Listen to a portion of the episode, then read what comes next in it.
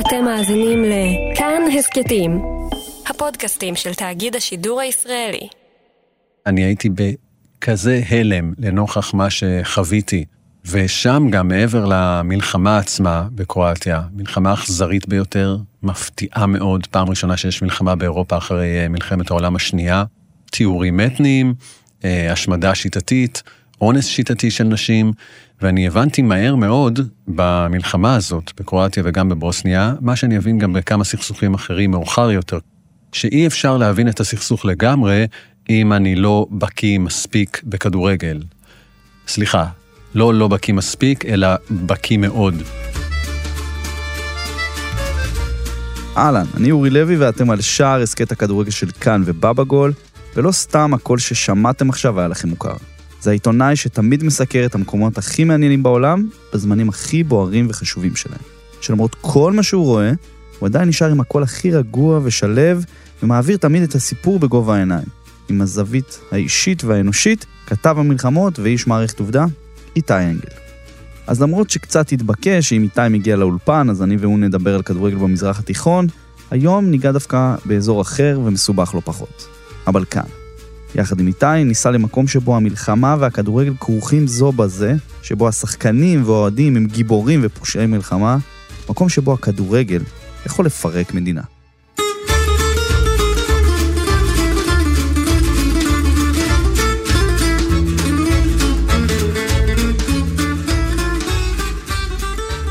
יוגוסלביה.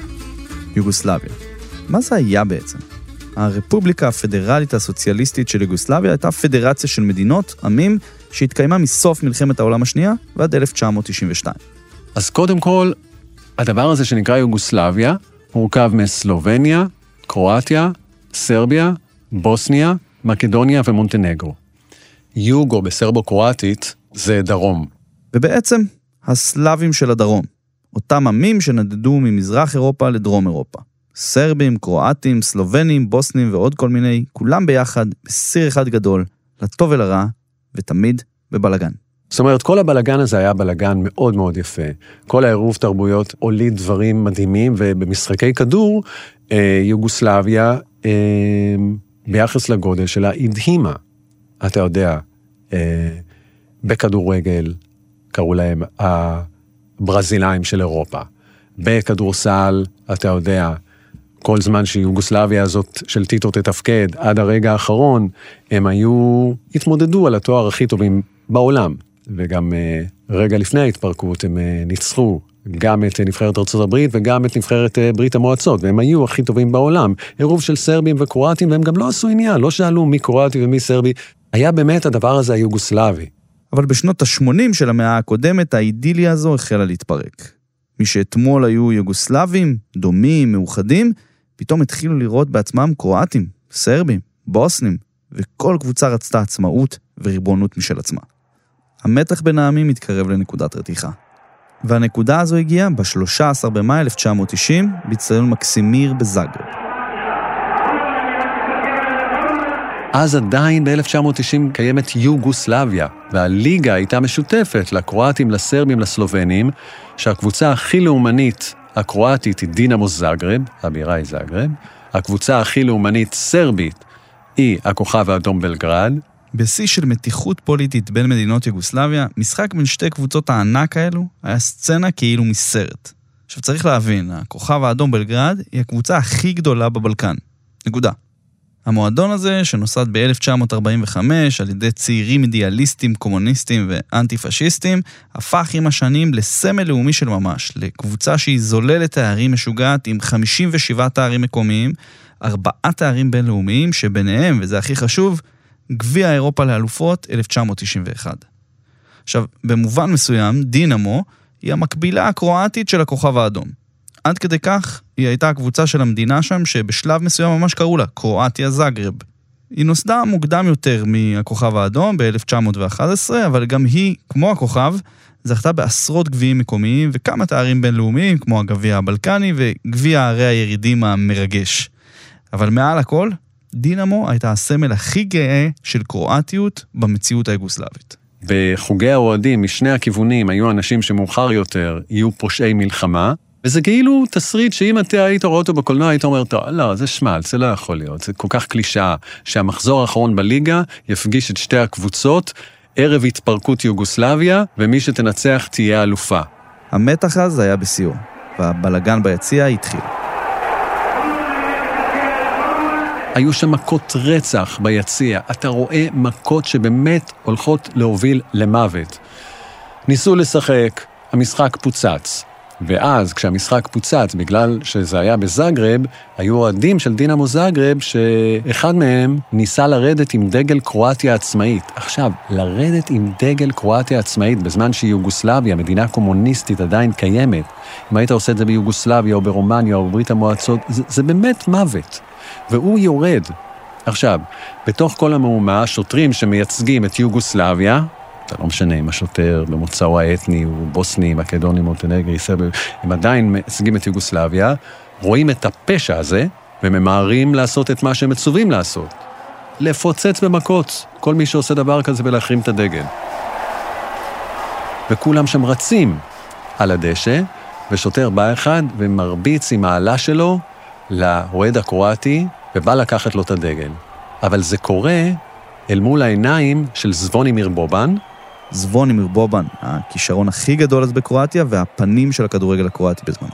שכבר אז היה בחור מאוד צעיר אגב, אבל מאוד מאוד כריזמטי, עם uh, באמת דמות של מנהיג, והוא רואה את זה, והוא מגן על האוהד, ובעיקר מגן על הדגל, ולשוטר שבא להרביץ לו ולקחת את הדגל, בובן רץ אליו וממש נותן לו מספרת לתוך החזה.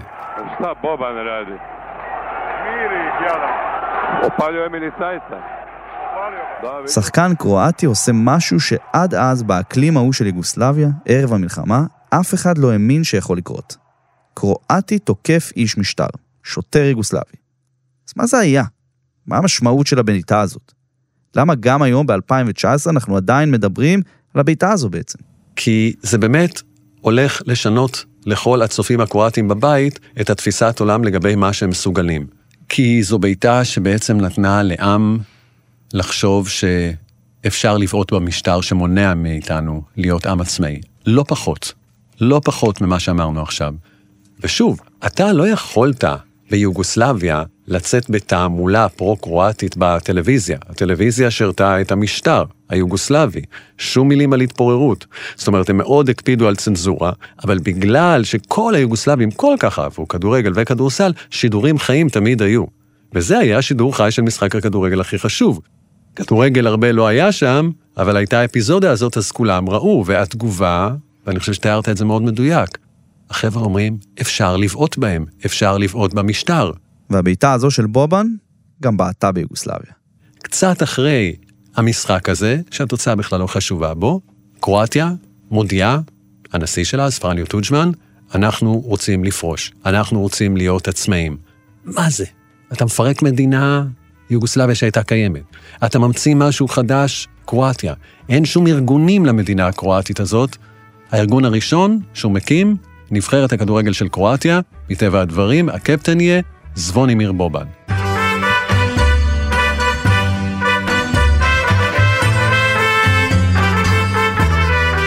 כדי להבין את המשמעות האמיתית של האקט הזה של בובן, צריך להבין את ההיסטוריה של יוגוסלביה. בזיכרון הקולקטיבי של רבים מאיתנו, יוגוסלביה מסמלת מה שהיה רע בבלקן. אבל כמו בכל סכסוך בעצם, דברים הם לא שחור ולבן. חשוב לתאר כי יוגוסלביה באמת לא הייתה רק דבר רע שהטוב הגיע ברגע שהתפרקה. ביוגוסלביה היה הרבה הרבה טוב. האזור הוא אזור מדהים. זה בלקן, הלב של הבלקן, סרייבו, הבירה של אז זה היה מחוז בוסניה בתור יוגוסלביה הגדולה, שם פרצה מלחמת העולם הראשונה. הרי כל האזור, בזמנו, לפני שהכרנו את המושג מדינות, היה מחולק לאימפריות. הייתה אימפריה אוסטרו-הונגרית והייתה אימפריה עות'מאנית, והגבול עבר בדיוק באזור של יוגוסלביה, איפה שבוסניה, ממש בסרייבו. כשאתה מסתובב בסרייבו היום, זה מדהים איך אתה רואה בצפון כל מיני מבנים אירופאים קלאסיים בגוון צהוב, ופתאום באיזשהו שלב אתה רואה מבנים עות'מאנים חומים עם הרבה אה, חצאי שר באותה עיר. מדהים ביופיו העירוב תרבויות, אבל גם הוא יוביל למלחמות עולם, תרתי משמע. אחרי מלחמת העולם הראשונה, האימפריות האלה גם התפרקו. ואז העמים האלה, שזה סלובנים, סרבים, קרואטים, מקדונים, מונטנגרים.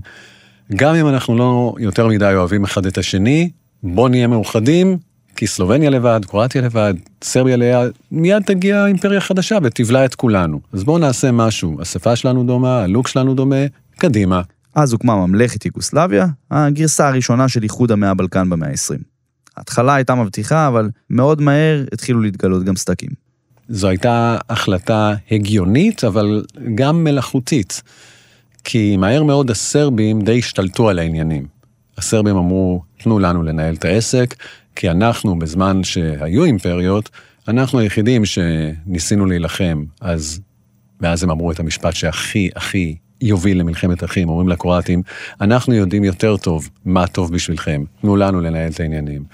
וככה קרואטיה הפכה למדינה מאוד מרירה, התפתח בה פשיזם קרואטי, וכשתתחיל מלחמת העולם השנייה, הקרואטים האלה ישתפו פעולה עם הנאצים. אגב, אפילו את הנאצים הם הפתיעו בכמה אכזרים הם היו. היה שם מחנה השמדה יאסנובץ, שהיה בו אגף נפרד לילדים, לא היה את זה אפילו באושוויץ.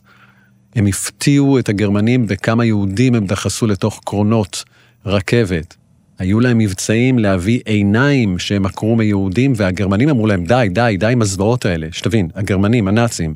והם הרגו יהודים, והם הרגו סרבים, ובעצם היוגוסלביה הזאת שחיה מסוף מלחמת העולם הראשונה, אה, התקיימה עד 41 ואז התפרקה, והייתה מדינה קרואטית, נאצית, שקראו לה אוסטשה. במלחמת העולם השנייה, יוגוסלביה הראשונה התפרקה. הקרואטים כאמור הלכו עם הגרמנים, והסרבים, שמצאו עצמם תחת כיבוש גרמני, הקימו תנועות מחאה. קם צבא שחרור יוגוסלביה בפיקודו של יוסי ברוזיץ' טיטו, שזה שם לא פשוט בכלל להגיד אותו, שהיה גם אחד המנהיגים המפורסמים של המאה ה-20, שיחד עם הפרטיזנים נלחם בנאצים. וטיטו עצמו היה בכלל חצי קרואטי, חצי סלובני, אבל במלחמה שלו נגד הנאצים הבין שהאנשים שהוא הכי יכול לסמוך עליהם זה הסרבים. זאת אומרת, עיקר הקצינים והמפקדים שלו היו סרבים. ואז הוא כבש את כל השטח, וברגע שאתה כובש את כל השטח, הגיוני לנקום עכשיו. אתה יודע, האלה הוציאו אותנו להורג בגז, ועכשיו אנחנו רוצים לדפוק מכות חזרה לקרואטים. ואז טיטו אומר את המשפט הזה, מספיק, וכשטיטו אמר מספיק, כולם שתקו וצייתו, כי טיטו היה פחד מוות. גיבור אדיר של אה, מלחמת העולם השנייה ושל אירופה החדשה, בן אדם שלא פחד משום דבר, לא מהיטלר ולא מסטלין מאוחר יותר, אמר, אני מבין גם את הקומוניזם שלך, אבל תן לי את הדרך שלי. אף מנהיג אחר לא עשה את זה. אז שהוא אמר, תקשיב, אתה לא סרבי שתנקום בקרואטי, כי גם אין קרואטי, ואין סרבי, ואין סלובני, ואין מקדוני, ואין מונטנגר, כולנו יוגוסלבים. בסוף המלחמה, טיטו באמת הקים את הפדרציה הסוציאליסטית של יוגוסלביה.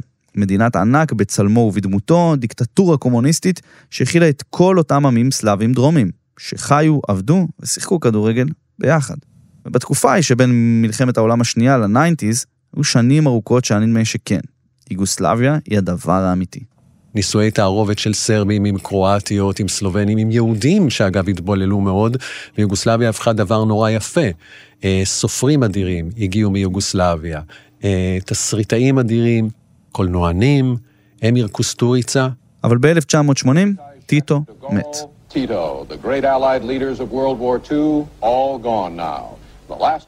משם דברים התחילו להידרדר.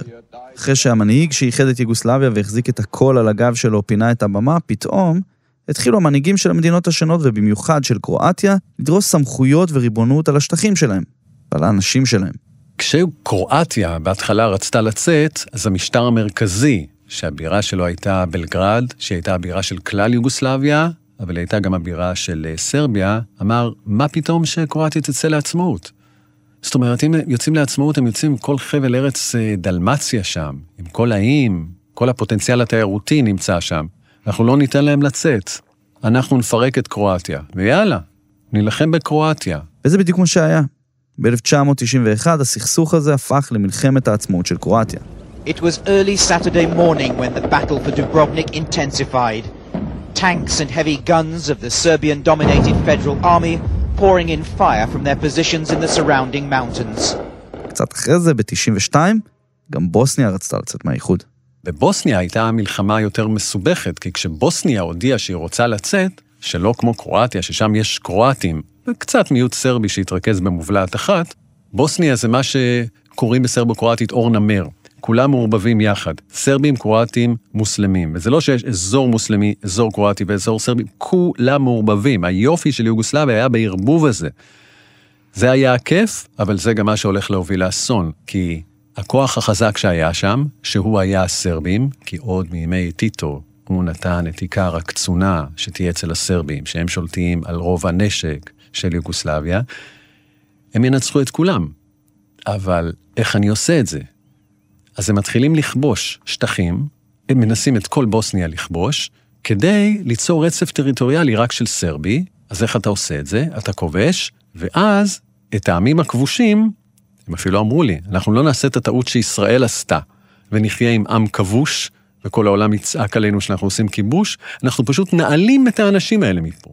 וכשאתה רוצה להעלים אנשים מקבוצה מסוימת, מאזור מסוים... לזה קוראים טיהור אתני.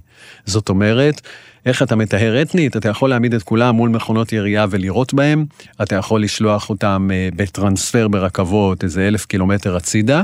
ואגב, האופציה של אה, לירות במכונות ירייה לא הייתה משהו שהידיים והרגליים רעדו, זה מה שהם עשו. ואז, אז הכל מתפרק.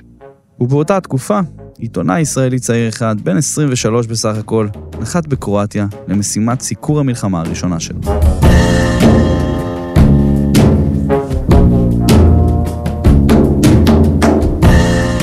תראה, מטבע הדברים, ברגע שזו פעם ראשונה, עד היום אני זוכר את זה, ואת בוסניה, שהגעתי אה, שנה מאוחר יותר, כמה חודשים מאוחר יותר, האמת היא, אה, כדבר הכי הכי מטורף שעשיתי בחיים. יותר מכל, סוריה ודאעש. אתם מבינים מה זה? איתי אנגל בכבודו ובעצמו, מעיד על הנחיתה שלו ביוגוסלביה כדבר הכי מטורף שהוא עשה בחיים. והאיש ראה דבר או שניים. אני הגעתי, כדי להגיע לשם, כבר לא היו טיסות למה שהיה יוגוסלביה. התחילה מלחמה בסלובניה, מתחתיה קרואטיה, מאוחר יותר תתחיל גם המלחמה הכי איומה בבוסניה. אני טסתי לאוסטריה, מווינה עברתי לגרץ, מגרץ ברכבת הצלחתי להגיע ללובליאנה, בירת סלובניה.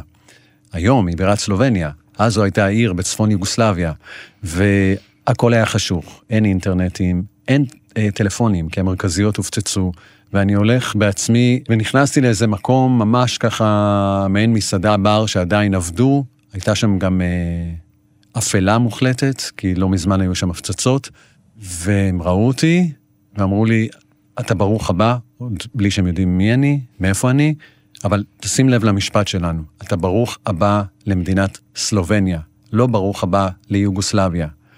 ואני חייב להגיד שזה ערער אותי לגמרי, כי אז בכלל לא הייתה תפיסה שהדבר הזה יכול להתפרק. זאת הייתה התחלה, אחרי זה ירדתי לזאגרב בקרואטיה, ועוד משהו שאני לא אשכח, זה... היה שם אה, בזאגרב, במלון שבו התאכסנתי, בהתחלה הגעתי למלון, אה, מעין לוח מודעות עבור עיתונאים שהגיעו והתרכזו בו, ואז כבר אה, ראיתי שנהרגו 11 עיתונאים, מאוחר יותר זה יהיה 21 עיתונאים, ואז אתה תוהה לעצמך, האם אתה באמת רוצה ללכת ולהגשים את מה שהיה עד אז החלום שלי, אתה יודע, להיות כתב בשטח ולא להיות רק אה, פרשן שמדבר על מקומות מהאולפן, מקומות שאף פעם הוא לא היה בהם. ואז אתה רואה שבאמת עיתונאים נהרגים. מאוחר יותר אתה גם מבין שהולכים על עיתונאים כחלק מהעניין. אם יצא שהתדמית שלנו לא טובה, מי עושה תדמית? מי מדווח? עיתונאים? בוא נהרוג עיתונאים. וככה נהרג מספר בכלל לא פרופורציונלי של עיתונאים. והמלחמה תתחיל, לשם אני מגיע, וכשאומרים מה האיץ את המלחמה, מספרים לי על המשחק הזה. אותו משחק במקסימיר, עם בובן והשוטר היוגוסלבי. אוקיי, רשמתי לעצמי. ובבוסניה, איתי הבין עד כמה הכדורגל קשור באופן ישיר ואכזרי למה שהוא ראה בעיניים שלו. וככה, אני הייתי במקום, באחד הכפרים המוסלמיים, שחווה טיהור אתני. מקבלים ידיעות על דברים שקורים בכפר, על טיהור אתני שעבר הכפר ההוא, והנה עוד כפר שכבר יותר קרוב. ושוב, אין לך אינטרנט, אין לך אמצעים לתקשר. לי באופן אישי גם לא היה טלפון לוויין ביד, מאוחר יותר יהיה טלפון נייד, אבל אז היה נורא נורא יקר. ואז בעצם, אתה יודע, כמו בימי הביניים, אתה שומע מהיערות שמקיפים את הכפר הזה בגבעות, והכל אגב כל כך יפה, אתה יודע, לא מדברים על היופי הזה, ואתה שומע צעקות, צרבנה זווזדה, צרבנה זווזדה, צרבנה זווזדה. המילים האלה, היצורים האלה, זה משהו שאין לנו בעברית. שלושה יצורים, שלושה שווה כאלה, צרבנה, מה? ואני אומר, מה? כי אני רואה את כולם מפחדים, אני רואה מישהו עם כוס ביד ופתאום מתחיל לרעוד והכוס קפה נופלת. אני רואה אישה מתחילה לצרוח ואוספת את התינוק שלה. בגדול אנשים התחילו להיכנס לבית ממש כזה, הקציבו לעצמם דקה, שתיים, לקחת איזה משהו חשוב שהם הכינו מבעוד מועד ולהתחיל לברוח. בכל הכוח. ואני שואל אנשים שמנסים עוד לענות לי, מה זה צרבנה זווזדה? מה זה צרבנה זווזדה? ואז אומרים לי, הכוכב האדום, הכוכב האדום. עכשיו, אני ידעתי שהכוכב האדום, עוד מענייני קרואטיה, זה כדורגל. אבל מה זה קשור? חשבתי שיש לזה איזו משמעות אחרת, למשהו קומוניסטי שמיוצג כרגע על ידי הכובש הסרבי. ואז הם אמרו לא. ולאחר שכל הכפר הזה ברח, על טרקטורים, על מכוניות וברגל, ואני חייב לומר, חלק לא הצליחו לברוח וחלק נשחטו. בסבלנות יותר גדולה הבנתי את הסיפור כולו. מה זה צרבנה זווזדה?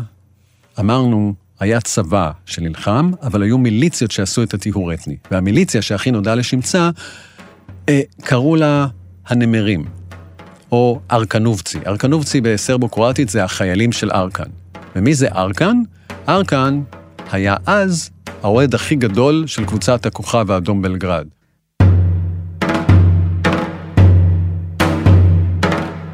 זליגו רזנטוביץ', ארקן, שם שעד היום מעביר צמרמורת בגב של הרבה אנשים בכל הבלקן. את הכוח שלו הוא שאב מהיציע. כשאמרנו שיוגוסלביה מתחילה להתפרק, ואין מוסדות מאורגנים לקרואטים וגם לא לסרבים, איפה אתה מוצא המון מאוגד יחד? באצטדיון כדורגל. ושם גם אתה תמצא את הפנאטים והפטריוטים הכי גדולים.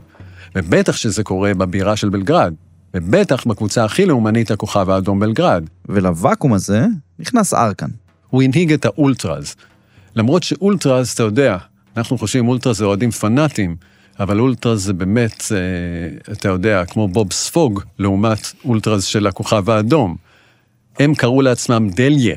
דליה זה גיבורים. תחשוב שאני עכשיו עושה פייסט, לוקח את כל אלה שביציע ושם אותם בשדה קרב, וכולם עולים על מדים, וכולם מקבלים נשק, לרובם יש אה, קעקוע על היד של צלבנה זווזדה, וזה מה שהם צועקים. תחשוב שיהיה פה איזה תיאור אתני, שאתה יודע, פתאום יגיעו למקום ששם הולכים לשחוט, ויאללה בית"ר, או יאללה הפועל, או יאללה מכבי. וזה בעצם יהיה האות, אתה יודע שאלה האנשים שמבצעים את הטבח. ארקן היה אז בין השלושה הכי מבוקשים על פשעי מלחמה במלחמת בוסניה. זאת אומרת, השם ארקן בשבילי היה משהו שאני ראיתי אנשים שבורחים ממנו, ואני ראיתי, לצערי, את הגופות הראשונות שראיתי בחיי, שהאנשים שלו הרגו. זאת אומרת, אני מדבר איתך על שנת 92, שזה קרה לי פעם ראשונה. The battle is on for a group of 15 houses seized by the Muslims. It is house-to-house combat of the most lethal kind. Simply to show yourself is to attract immediate answering... זאת הייתה התחלה, אחרי זה ירדתי לזאגר בקרואטיה, ועוד משהו שאני לא אשכח זה... אוקיי, אני רוצה ללכת לחזית, החזית הייתה באזור שנקרא סלבוניה, בצפון מזרח קרואטיה, לעיר שהייתה במצור שקראו לה ווקובר. בוא נאמר, אם קרואטיה יודע שהוא מדבר איתך ואתה ישראלי יהודי, הוא יגיד, This was our מצדה. מה הייתה ווקובר? ב-91, כשיוגוסלביה החלה להתפרק, ווקובר היא עיר בקרואטיה שממש על הגבול הסרבי. אז לשם נכנס הצבא. ואמרנו, עזוב את הצבא, נכנסו לשם החבר'ה של ארקן, הנמרים של ארקן, ידידינו. כדי להרוג כל קרואטי שזז, חוץ ממשפחה אחת. וכאן אנחנו מגיעים לחבר הטוב של ארקן, מקבוצת הכוכב האדום בלגרד, השחקן העצום, סיניסה מיכאילוביץ'.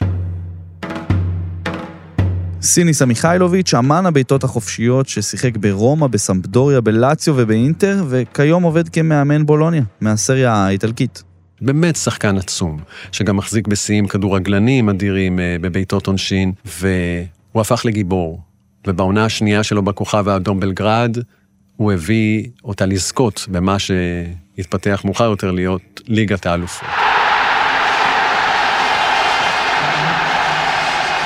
זאת אומרת, הוא היה יקיר האוהדים, וראש האוהדים זה ארקן, הם הפכו לחברים.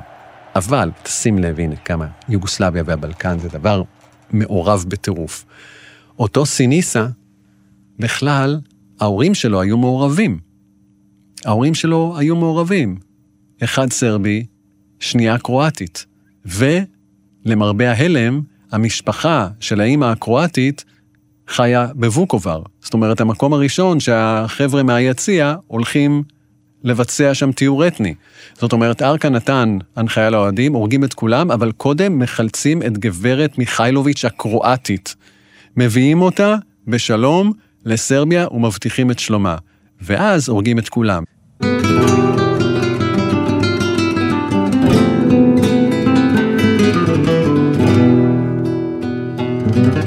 אז כבר בביקור הראשון שלו בבלקן, איתי ראה איך הכדורגל לא רק משקף את המלחמה, אלא ממש כרוך בה.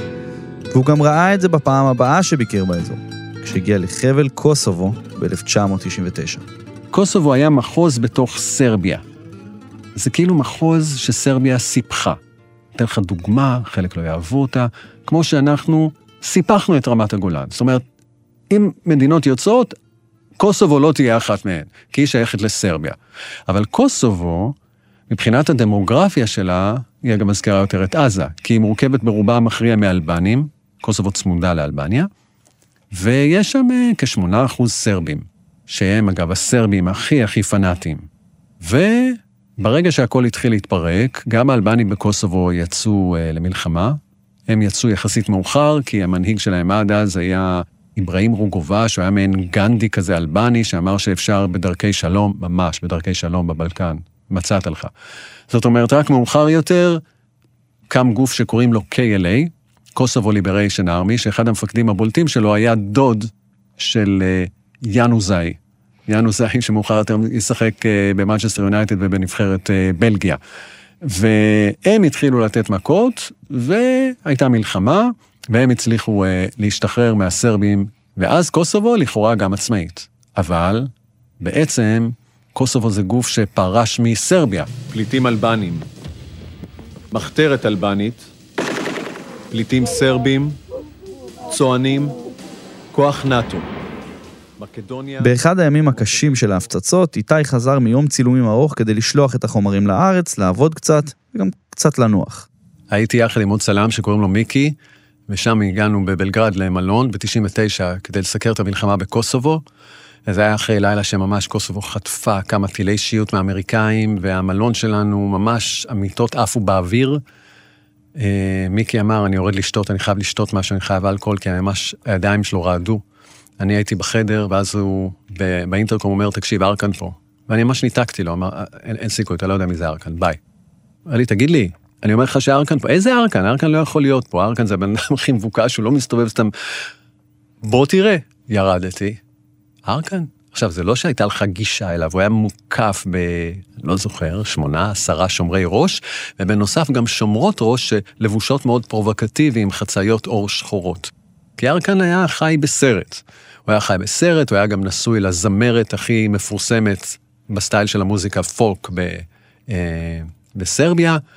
אה, הכינוי שלה היה צצה, מאוד פרובוקטיבית בזכות עצמה, תמיד הסתובבה בבגדי אור נמר צמודים, ומלצר שהיה שם, נתתי לו 20 דולר, וביקשתי שיעביר לו פתק. ובפתק היה כתוב, שלום, אנחנו צוות טלוויזיה מישראל, מאוד מעניין אותנו מה אתה, ארקן, עושה, ונשמח מאוד לדבר איתך. עכשיו אני אגיד לך למה כתבתי את זה ככה. אני היום, אתה יודע, אני בעיקר מסתובב בסוריה, בעיראק, במקומות שאם ידעו שאני ישראלי, גומרים אותי. אשכרה גומרים אותי. הישראליות שלי זה חיסרון עצום. אבל אז, ביוגוסלביה המתפרקת, הישראליות הייתה נכס מטורף. הסרבים שנאו את כל העולם, כי כל העולם היה נגדם. אתה יודע, העולם תמיד עם אנדרדוג. קרואטים רוצים לצאת לעצמאות, בוא נהיה בעדם. בוסנים מוסלמים רוצים לצאת, בוא נהיה בעדם. אלבנים מקוסובו, בוא נהיה בעדם. זאת אומרת, הסרבים זה תמיד הרעים. זה מזכיר קצת אותנו. ומבחינת הסרבים, הם בכלל משוכנעים שהם בעצם ממשיכים את מלחמת העולם השנייה.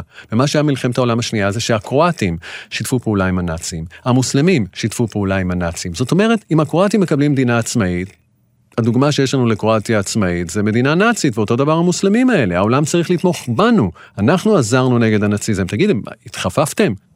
והם כן אהבו את ישראל. כי אני ישראלי, יהודי, והנאצים הרגו את סבא שלי, או קרובים של סבא שלי, ואת המשפחה של סבא שלו, באותו מחנה השמדה.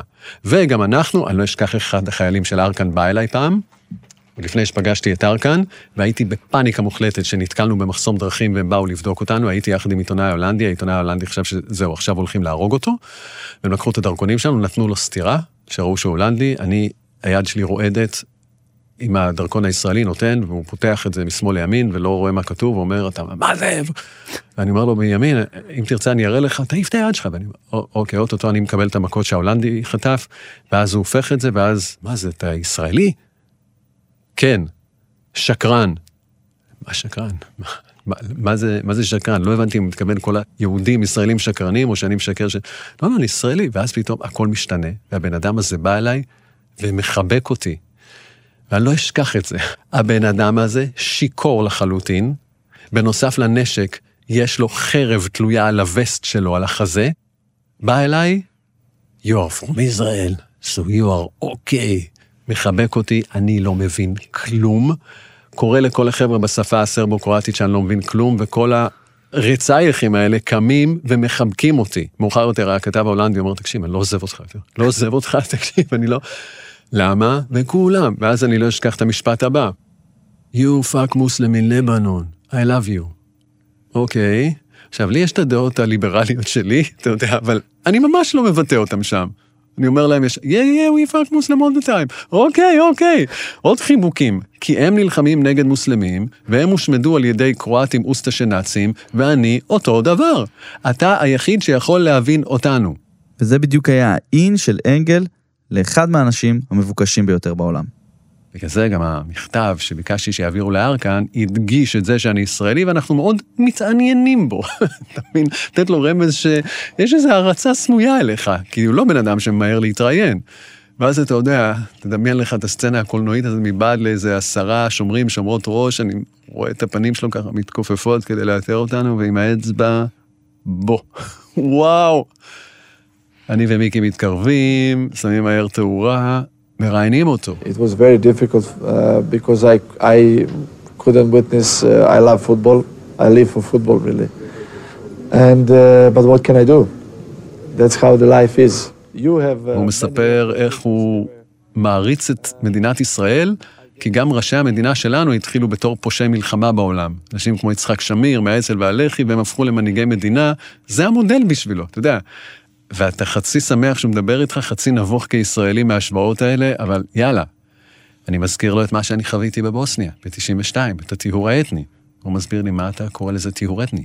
אני הצלתי את הסרבים שהיו בבוסניה מהמוסלמים, שביניהם היו מוג'הידין קיצוניים שערפו ראשים של ילדים סרבים. אוקיי, עכשיו, הוא נותן צד שבאמת הוא קיים. אתה יודע, זה לא שהסרבים היו הרעים והמוסלמים והקרואטים הטובים, ממש לא. כולם ביצעו פשעים, הסרבים פשוט היו יותר חזקים.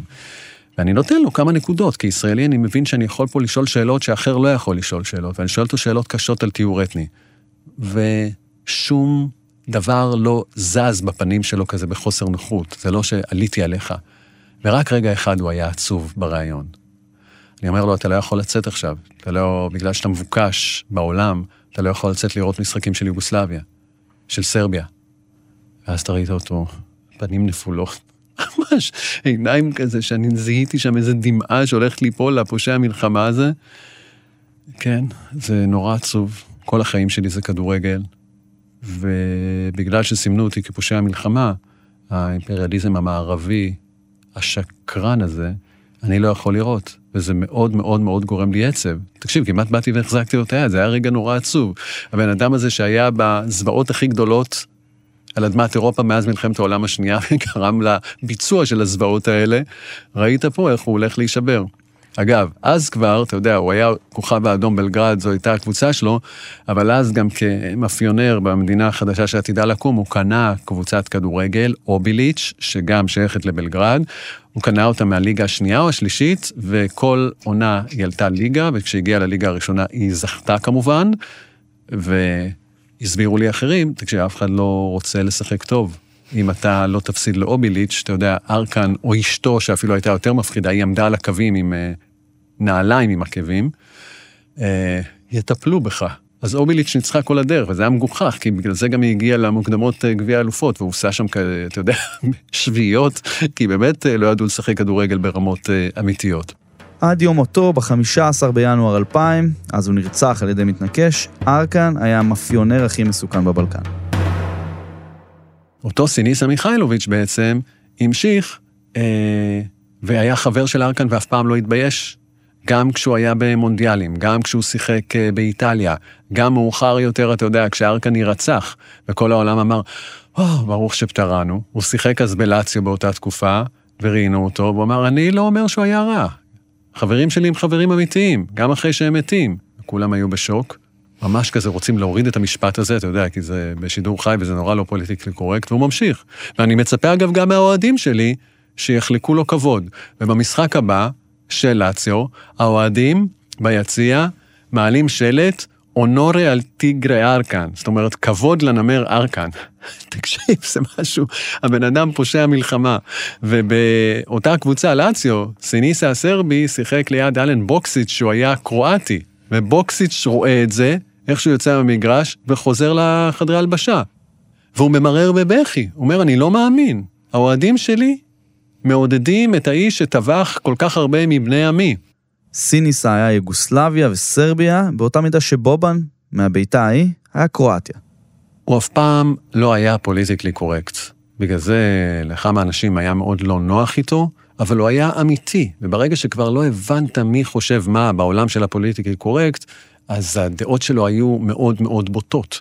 אבל הוא היה נורא אמיתי. שוב, נזכיר, הוא היה חצי קרואטי, וגם הקבוצה הראשונה שהוא שיחק בה הייתה קרואטית. הוא היה מועמד לדינמו זאגרב, ובגלל בלגן מינהלתי, איכשהו עבר לצד הסרבי. יכול להיות שבתהפוכות גורל אחרות, הוא היה אותו פנאט לגבי הקרואטים. והאמת, נותר רק לדמיין מה היה קורה אם בטעות, רק בטעות, דינמו זאגרב הייתה מחתימה את מיכאלוביץ'. מה היה קורה לדינמו? לאן הייתה מגיעה הכוכב האדום? לאן היה מתגלגל ארקן? ואיזה תפקיד היה משחק הכדורגל במלחמות הבלקן. עד היום הדליה של ארקן ומיכאלוביץ', האוהדים של הכוכב האדום בלגרד, ידועים כחבר'ה קשוחים, מאוד מאורגנים, ויש מי שיגיד שהם מהקהלים המפחידים באירופה. משחקי הדרבי הנצחי של בלגרד, הכוכב האדום נגד פרטיזן, הם היריבויות החמות והמשחקים האלימים והרותחים בעולם, הן נקודת חובה לכל groundhopper מתחיל.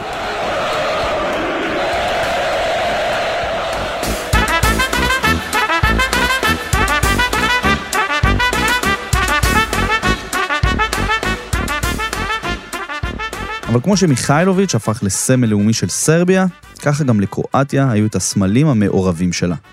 היה שחקן שקראו לו פרוסינצקי. רוברט. אדיר, הג'ינג'י עם הזקן. וזה הקטע, הרבה שחקנים שהיה להם אימא מצד אחד, אבא מצד אחר, יכלו לבחור איפה לשחק. וכולם רצו שפרוסינצקי ישחק אצלם. אז הוא קיבל איומים מהקרואטים, קיבל איומים מסרביה, ואיומים זה איומים על החיים. וכשבבלקן מאיימים על החיים, הם לוקחים לך את החיים.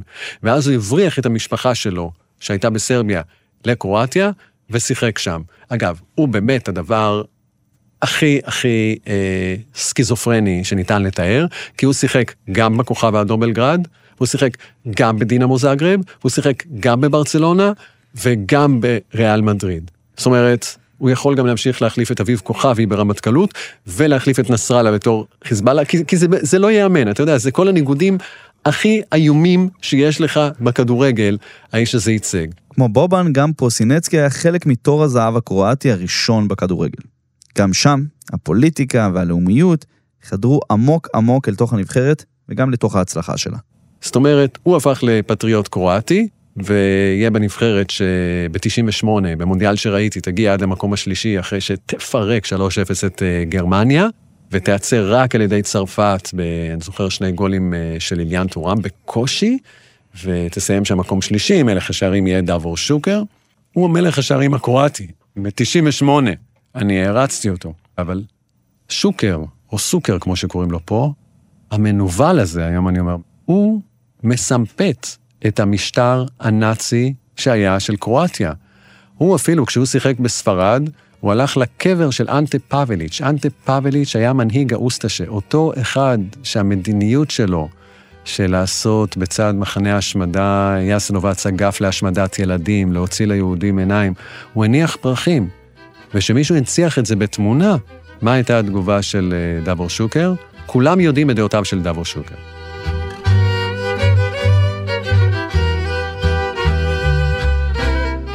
מאז שקרואטיה סיימה במקום השלישי במונדיאל 1998, קרו בבלקן המון דברים. יוגוסלביה המשיכה להתפורר עוד ועוד והפכה לסרביה ומונטנגרו. המלחמה בקוסובו העמיקה וקוסובו הפכה לישות עצמאית בפני עצמה. מאוחר יותר, סרביה ומונטנגרו הפכה להיות פשוט סרביה ומונטנגרו, כי גם מונטנגרו עזבה את סרביה והפכה למדינה בפני עצמה. קרואטיה, סלובניה, בוסניה, ארצגובינה, מקדוניה שכבר הספיקה להפוך לצפון מקדוניה, כולן התפתחו והפכו למדינות עצמאיות, מתפקדות יותר או פחות, תלוי את מי תשאלו.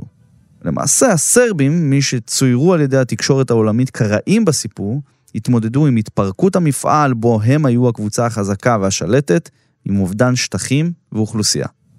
כמעט שני עשורים מאז, בקיץ 2018 ברוסיה, הקרואטים רשמו את ההישג הגדול ביותר של נבחרת בלקנית אי פעם, כשסיימו במקום השני במונדיאל והפכו לסגנית אלופת העולם. And Croatia, for the first time ever, will play in a World Cup final. אבל אם חשבתם שההישגים הספורטיביים הם שיא הפריחה של קרואטיה העצמאית מאז התנתקה מיוגוסלביה ומהסרבים, אתם טועים. גם סביב ההצלחה במונדיאל והמקום השני היו הרבה אינטרסים פוליטיים ורגשות לאומניים. הסיפור החם אז נגע לנשיא דינמו זאגרב לשעבר, זדרב קומאמיץ', שהורשע ב-2018 בשחיתות והעלמות מס ונשפט לשש שנים וחצי בכלא לפני שנמלט מהמדינה. העבירות המרכזיות שלו נגעו לשני שחקנים בכירים בנבחרת, דיאן לוברן ולוקה מודריץ', שהעברותיהם לליון ולטוטנהאם הפכו למבצעי הלבנה ושוחד מסובכים, ועמדו בעצם במרכז של הפרשה המשפטית לאורך כל הטורניר. אם זה לא הספיק, קולינדה גראבר קיטרוביץ', הנשיאה של קרואטיה, כיכבה לאורך המונדיאל בכותרות כשהיא הסתובבה בכל רוסיה וטסה במחלקות תיירים עם החולצה של הנבחרת. זה אומנם נתפס כחיובי והפך לוויראלי, אבל אותו מאמיץ', שהורשע ונמלט, היה מי שמימן לה את קמפיין הבחירות. לפי דיווחים, גם שילם פעם אחת או יותר על מסיבות יום ההולדת שלה. בקיצור, גם בשעתו היפה ביותר של הכדורגל הקרואטי, הפוליטיקה והשחיתות חגגו בו. אבל זה לא נגמר בזה. התמיכה האדירה בנבחרת הגיעה מכל מיני קבוצות באוכלוסייה. כמו בכל הצלחה, היה מי שניסה לרכב עליה. היו אוהדים שהגיעו מטעם ההתאחדות, היו טרמפיסטים שהצטרפו לחגיגה הלאומית והיו בעצם סוג של אוהדים לרגע, אבל היו גם אוהדים לאומניים, שבאו לנופף בדגל של קרואטיה, ההיא, הפשיסטית.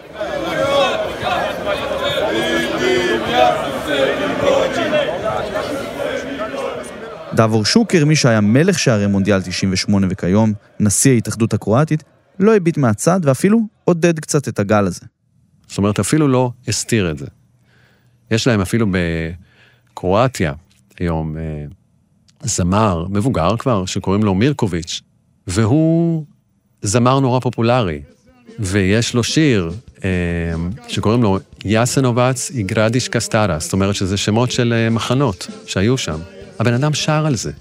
הבן אדם נובל על זה, שר על זה, ומה שכואב זה שקרואטיה הגיעה לגמר נוצחה בסוף על ידי צרפת, אבל כשחזרה, אז עשו מסיבה גדולה והזמינו אותו לשיר, אתה מבין? עכשיו, הנסיעה הזאת, שוב, אתה יודע, אתה אומר דברים נכונים, וצריך לזכור שהרבה הרבה קרואטים חשים ממש לא טוב עם הלאומיות הזאת, ממש לא סובלים את הגיחות האלה לעבר המפואר של האוסטה שהמדינה העצמאית היא. אבל הנסיעה, עוד פעם, אתה יודע, היא למשל הניפה דגל, ואת הדגל אנחנו מכירים, אתה יודע, יש לו את הלוח שחמט האדום-לבן, אתה יודע, משבצת אדומה, משבצת לבנה, כמו בלוח שחמט, אז הנה עוד משהו. אם המשבצת הקיצונית משמאל למטה היא אדומה או לבנה, הדגל החדש אומר לבן. זה שהיה של האוסטה של הנאצים, אדום. ושמה, בין מה שהניפה, זה אדום. עכשיו, היא ידעה זה מה שנתנו לה, אתה יודע, זה ישר היא הופכת לאיזה אחת שיש לה סימפתיה לנאצים ולאוסטשה, חלק מהם באמת קיימים. אבל גם בתוך קרואטיה, אתה יודע, יש הבדל גדול בין אלה שנמצאים מזאגרב, במזאגרב לאזור היותר מזרחי-צפוני של מה שתיארתי כסלבוניה, ששם הלאומנות מאוד מאוד גואה, ויש אנשים הרבה יותר נוחים שחיים באזור הים האדריאטי, כמו ספליט וכמו זאדר וכמו דוברובניק, ששם גם הצילו הרבה יהודים, ושם התנגדו ללאומנות הקרואטית הפשיסטית. זאת אומרת, זה דבר מגוחך להגיד שכל הקרואטים היו נאצים ושכל הסרבים היו פרטיזנים, זה ממש לא נכון. כמו שבקרב הסרבים היו כאלה כל מיני מלוכנים שלא רצו להיות אה, עם טיטו ולא רצו מרקסיזם, style טיטו או style ברית המועצות, ואחד מהם, דראז'ה מיכאילוביץ', שאתה יודע, הנהיג מלוכנות שבפרק מסוים גם שיתפה פעולה עם אה, הנאצים של היטלר, כי טיטו היה אויב משותף. זה לא שחור ולבן. בלקן זה הכי מסוכן לעשות שחור ולבן, כי זה לא ככה. אגב, עבור הסרבים, כנראה שאת המונדיאל הזה הם יעדיפו לשכוח. לא רק שהיריבה השנואה קרואטיה סיימה כסגנית, בשלב הבתים הסרבים עצמם הפסידו לנבחרת שווייץ, כשאת השערים כובשים הילדים הקוסוברים של פליטי המלחמה בדרך לניצחון 2-0.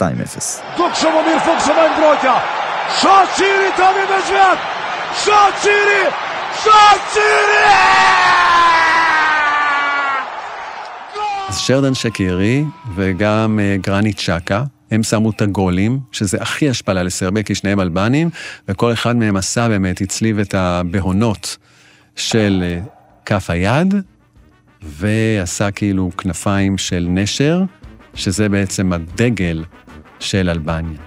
אין פרובוקציה יותר גדולה כנגד הסרבים, זו באמת הייתה ההשפלה הכי גדולה.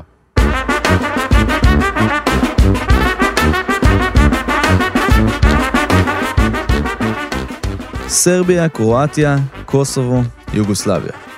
המעורבות של הכדורגל במקומות האלו, בהיסטוריה שלהם, במלחמות שהביאו לפירוק הפדרציה ולהקמתן של מדינות הלאום הקטנות, כל כך עמוקה, עד שאי אפשר כבר להפריד ביניהם.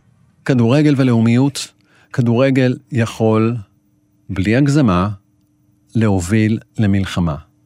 כדורגל, בוא נאמר, המלחמה ביוגוסלביה לא פרצה בגלל משחק כדורגל, אבל היא פרצה מוקדם יותר בגלל משחק כדורגל, והמשחק הזה האיץ דברים שאולי בהתנהלות אחרת היו יכולים להירגע. זאת אומרת, כדורגל, שם אתה משתייך להמון. אתה זוכר את הפעם הראשונה שנכנסת לאיצטדיון, דרך המנהרה, ופתאום אתה מקבל סאונד שכילד הוא כל כך עושה עליך רושם, ופתאום אתה שייך למחנה שגם יש לו צבע, ויש לו סאונד, ואתה שייך לכוח. וכוח זה משקר, בוא נודה. ומולך אתה רואה צבע אחר, שאתה תשנא אותו כל החיים, שזה יהיה מוגדר כאויב. אז מאוד קל להעתיק את זה אחרי זה לרמות של גם, אתה יודע, אתניות, שבטיות, עמים, ובגלל זה, אתה יודע, ברגע שכל המערכות קורסות, איפה המון קיים ופועל? אולטרספור. כלומר, כן, כל כך הרבה אמוציות יש בזה, כל כך הרבה המונים וכל כך הרבה אנשים גם פטריוטים. אם פעם חשבנו שהלאומיות הקיצונית סלש לאומנות, זה משהו ש... די, נגמר. הבנו אחרי מלחמת העולם השנייה שאין לזה מקום. אה, תסתכל על כל משטר. אתה יודע, רוסיה של פוטין, הונגריה של אורבן, פולין, אה, סרביה, קרואטיה, הודו של מודי, ישראל, אתה יודע, כל הקמפיין לקראת הבחירות זה לאומנות. זאת אומרת, זה מה שתופס. טראמפ, זאת אומרת, לאומנות בהכרח זה גם חוסר סובלנות כלפי האחר, מי שלא משתייך ללאום שלך. זאת אומרת, במובן מסוים היא מגיעה למשהו שבימי חיי לפחות לא ראיתי כל כך גבוה, שזה קשה. ומטבע הדברים, ברגע שהלאומנות הזאת קיימת, והיא מייצגת את העם, לא רק את המשטר, די סביר שאתה תמצא את העם הזה אה, במגרשי כדורגל, לפחות באצטדיונים מסוימים, קבוצות מסוימות ויציאים מסוימים. זאת אומרת, כשיש לאומנות במדינה, אתה יכול להיות בטוח שאם אתה רוצה לראות אותה בשיאה, בטוח שבאצטדיון מסוים, ביציע מסוים, אתה תראה את הביטוי הכי קיצוני שלה. אבל יש לזה כוח.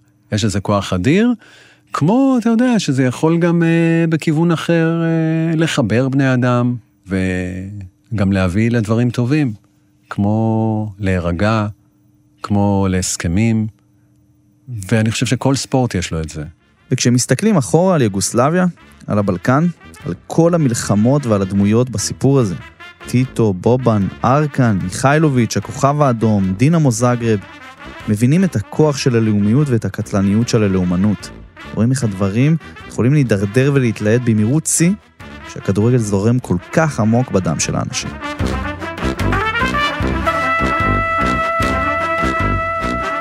זה היה השער שלכם לכדורגל הבלקן. תודה רבה לרום אטיק, לדניאל שמר ולירדן מרציאנו. פרקים נוספים שלנו אפשר למצוא באתר ובאפליקציית כאן, באפליקציות הפודקאסטים השונות וגם בספוטיפיי. אני אורי לוי, Keep it real.